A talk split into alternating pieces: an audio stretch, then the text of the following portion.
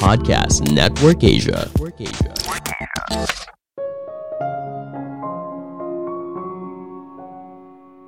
Argumen sering kali punya stereotip negatif, ibaratnya kamu sedang bertengkar dengan orang lain.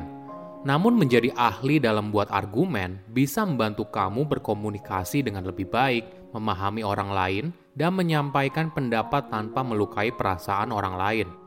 Halo semuanya, nama saya Michael. Selamat datang di podcast saya, Sikutu Buku. Kali ini saya akan bahas buku Thank You for Arguing karya J. Henrich. Sebelum kita mulai, buat kalian yang mau support podcast ini agar terus berkarya, caranya gampang banget. Kalian cukup klik follow. Dukungan kalian membantu banget supaya kita bisa rutin posting dan bersama-sama belajar di podcast ini. Buku ini membahas bagaimana menggunakan argumen untuk mendapatkan sesuatu yang kita inginkan. Apa yang kamu pikirkan soal argumen?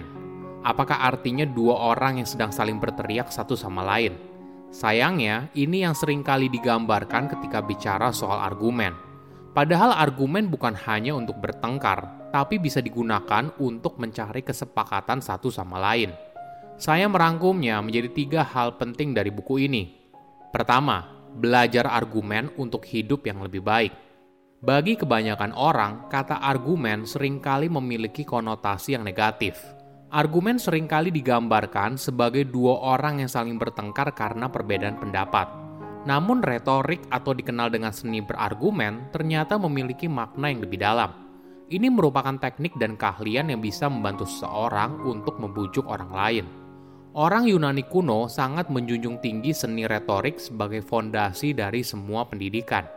Mereka melatihnya dengan belajar membuat sebuah argumen – Keahlian ini tidak hanya bermanfaat bagi politisi, tapi juga bisa bermanfaat untuk perkembangan karir, membangun bisnis, dan hubungan percintaan. Menariknya, tujuan kamu membuat sebuah argumen bukan artinya kamu menang dan dia kalah.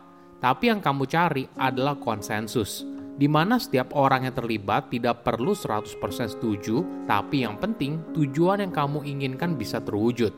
Misalnya begini, kamu berada dalam sebuah proyek dan kamu butuh bantuan seseorang ahli matematika untuk mengerjakan sesuatu. Kita contohkan orang itu namanya Andi ya. Walaupun dia cerdas, tapi tabiatnya kurang baik. Andi boleh dibilang merupakan orang yang sombong dan sulit dimintain tolong. Nah, kamu bisa saja terpancing untuk marah dan memaksa dia untuk mengerjakannya. Namun dengan cara ini, mungkin saja kalian malah bertengkar dan Andi tidak mau membantu sama sekali. Bagaimana kalau kamu pakai pendekatan yang lain? Kamu mendekati Andi dan berusaha meyakinkan kalau dirinya adalah satu-satunya orang yang paling paham soal masalah ini. Kamu juga bertanya soal sudut pandang Andi, bagaimana hasil proyek itu bisa lebih baik. Dengan cara ini, kamu sedang membuat Andi merasa menang sehingga akan lebih mungkin buat dia untuk membantu kamu. Ingat, tujuan utamanya bukanlah berdebat dengan Andi, tapi bagaimana kamu bisa membuat dia mengerjakan hal yang kamu inginkan? Ada tips yang menarik. Untuk meyakinkan orang lain, maka kamu perlu menjalani tiga langkah. Pertama, sentuh emosi atau perasaannya. Kedua, ubah pemikiran mereka. Ketiga, dorong mereka untuk bertindak. Dari ketiga langkah itu, kamu harus mulai dengan menyentuh emosi atau perasaannya. Jika tidak, maka semuanya sia-sia. Kembali ke kisah kamu dan Andi. Ketika kamu membuat Andi seolah-olah sebagai sosok orang yang penting, maka kamu sedang menyentuh emosinya.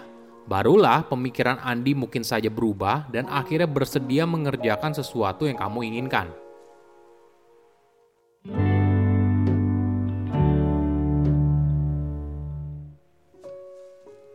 Kedua, cara membuat argumen yang benar. Apakah kamu pernah berada dalam sebuah argumen yang sepertinya sulit dan masing-masing pihak sepertinya tidak ada yang mau mendengarkan? Mungkin saja kamu dan orang tersebut tidak sadar hingga akhirnya kalian berada dalam situasi tersebut. Namun ada penjelasan sederhana. Banyak argumen berada pada situasi tersebut ketika kedua orang berdebat pada dua hal inti yang sama sekali berbeda. Menurut filsuf Yunani terkenal bernama Aristoteles, setiap argumen biasanya berdasarkan pada salah satu dari tiga kemungkinan topik. Pertama, menyalahkan orang lain. Misalnya, siapa nih yang buang sampah sembarangan? Kedua, terkait nilai yang dianut. Misalnya, apakah koruptor harus dihukum mati? Ketiga, terkait pilihan. Apakah lebih baik pindah ke tempat kerja yang baru? Sebelum kita berargumen dengan orang lain, kita harus cari tahu dulu kira-kira topik apa yang akan dibawa oleh lawan bicara. Jika tidak, maka akan sangat sulit bagi kamu untuk bisa mencapai hasil yang positif. Contohnya begini, bayangkan ada pasangan yang sedang duduk di ruang tamu. Si wanita ingin membaca buku, sedangkan pria tersebut ingin mendengarkan lagu Rolling Stones. Tentunya kedua orang ini punya keinginan yang berbeda, dan kemungkinan besar mereka berdua akan berdebat. Di satu sisi, si wanita ingin ketenangan karena ingin baca buku, sedangkan si pria ingin mendengarkan lagu tanpa headset. Masalah makin runyam ketika si wanita kesal ketika lagu yang diputar terlalu keras, atau malah merembet ke hal yang lain, misalnya menganggap selera musik pria tersebut kurang oke. Okay.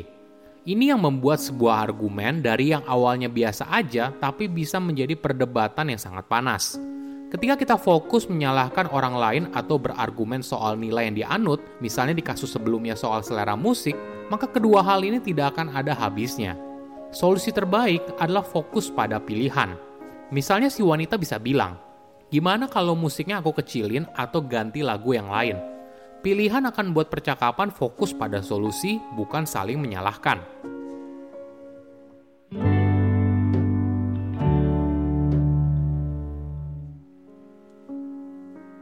Ketiga, cara meyakinkan orang lain. Filsuf Yunani terkenal bernama Aristoteles membaginya menjadi tiga, logos, pathos, dan ethos. Ada analogi yang menarik untuk menggambarkan logos, pathos, dan ethos. Logos diibaratkan sebagai anak yang pintar dan selalu dapat nilai bagus di sekolah. Pathos adalah anak yang nakal tapi selalu lolos dari hukuman. Sedangkan ethos adalah anak karismatik yang selalu menjadi ketua kelas. Logos adalah argumen berdasarkan logika. Ini merupakan teknik di mana kamu berusaha menjabarkan alasan secara terstruktur untuk mempengaruhi orang lain. Pathos adalah argumen berdasarkan perasaan. Pathos merupakan akar kata dari bahasa Yunani yang artinya simpati. Kamu berusaha untuk membuat lawan bicara merasa didengar. Misalnya ada seorang suami istri. Suaminya pulang ke rumah dalam keadaan marah karena bosnya tidak menghargai hasil kerja kerasnya Istrinya lalu mengungkapkan rasa simpati dan bilang kalau seharusnya suaminya itu dapat bonus atas hasil kerjanya. Situasi ini membuat si suami jadi merasa kalau menjadi marah dalam situasi tersebut merupakan hal yang wajar. Terakhir, etos adalah argumen berdasarkan karakter. Ini merupakan strategi untuk mendiskreditkan reputasi dan kepercayaan dari lawan bicara. Dalam sebuah argumen, siapa yang bilang jauh lebih penting daripada alasan yang punya dasar logika yang kuat. Contohnya begini, ketika mantan Presiden Amerika Serikat Abraham Lincoln berusaha menghapuskan perbudakan di Amerika Serikat, idenya saat itu tidak populer. Namun karena mayoritas warga Amerika Serikat suka dengan Lincoln, inilah yang akhirnya membuat mereka terima dan perbudakan dihapuskan. Untuk memahami soal etos, maka kita perlu melihat akar katanya. Dalam bahasa Yunani, etos atau ethics awalnya berasal dari kata habitat, tempat di mana seorang tinggal. Artinya, menjadi orang yang punya etos tinggi adalah tentang berada di lingkungan yang sama dengan audiens kamu tinggal, memiliki nilai yang sama dengan mereka, sopan santun, dan sebagainya. Oke, apa kesimpulannya? Pertama, argumen itu tidak selalu negatif. Bagi kebanyakan orang, kata argumen sering kali memiliki konotasi yang negatif. Argumen sering kali digambarkan sebagai dua orang yang saling bertengkar karena perbedaan pendapat namun retorik atau dikenal dengan seni berargumen ternyata memiliki makna yang lebih dalam.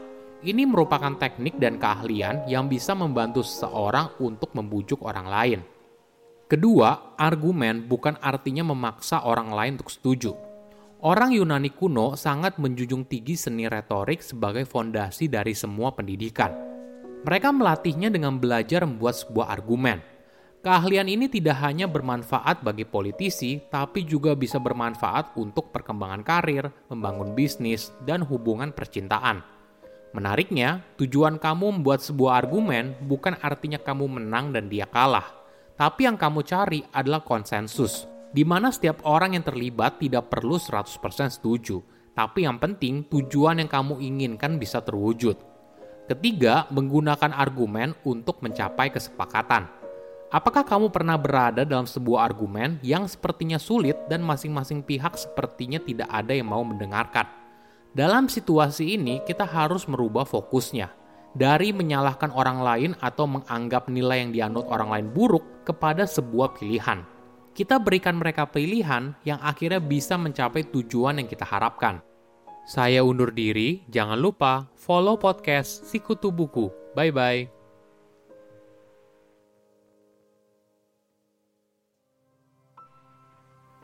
Pandangan dan opini yang disampaikan oleh kreator podcast, host, dan tamu tidak mencerminkan kebijakan resmi dan bagian dari podcast Network Asia.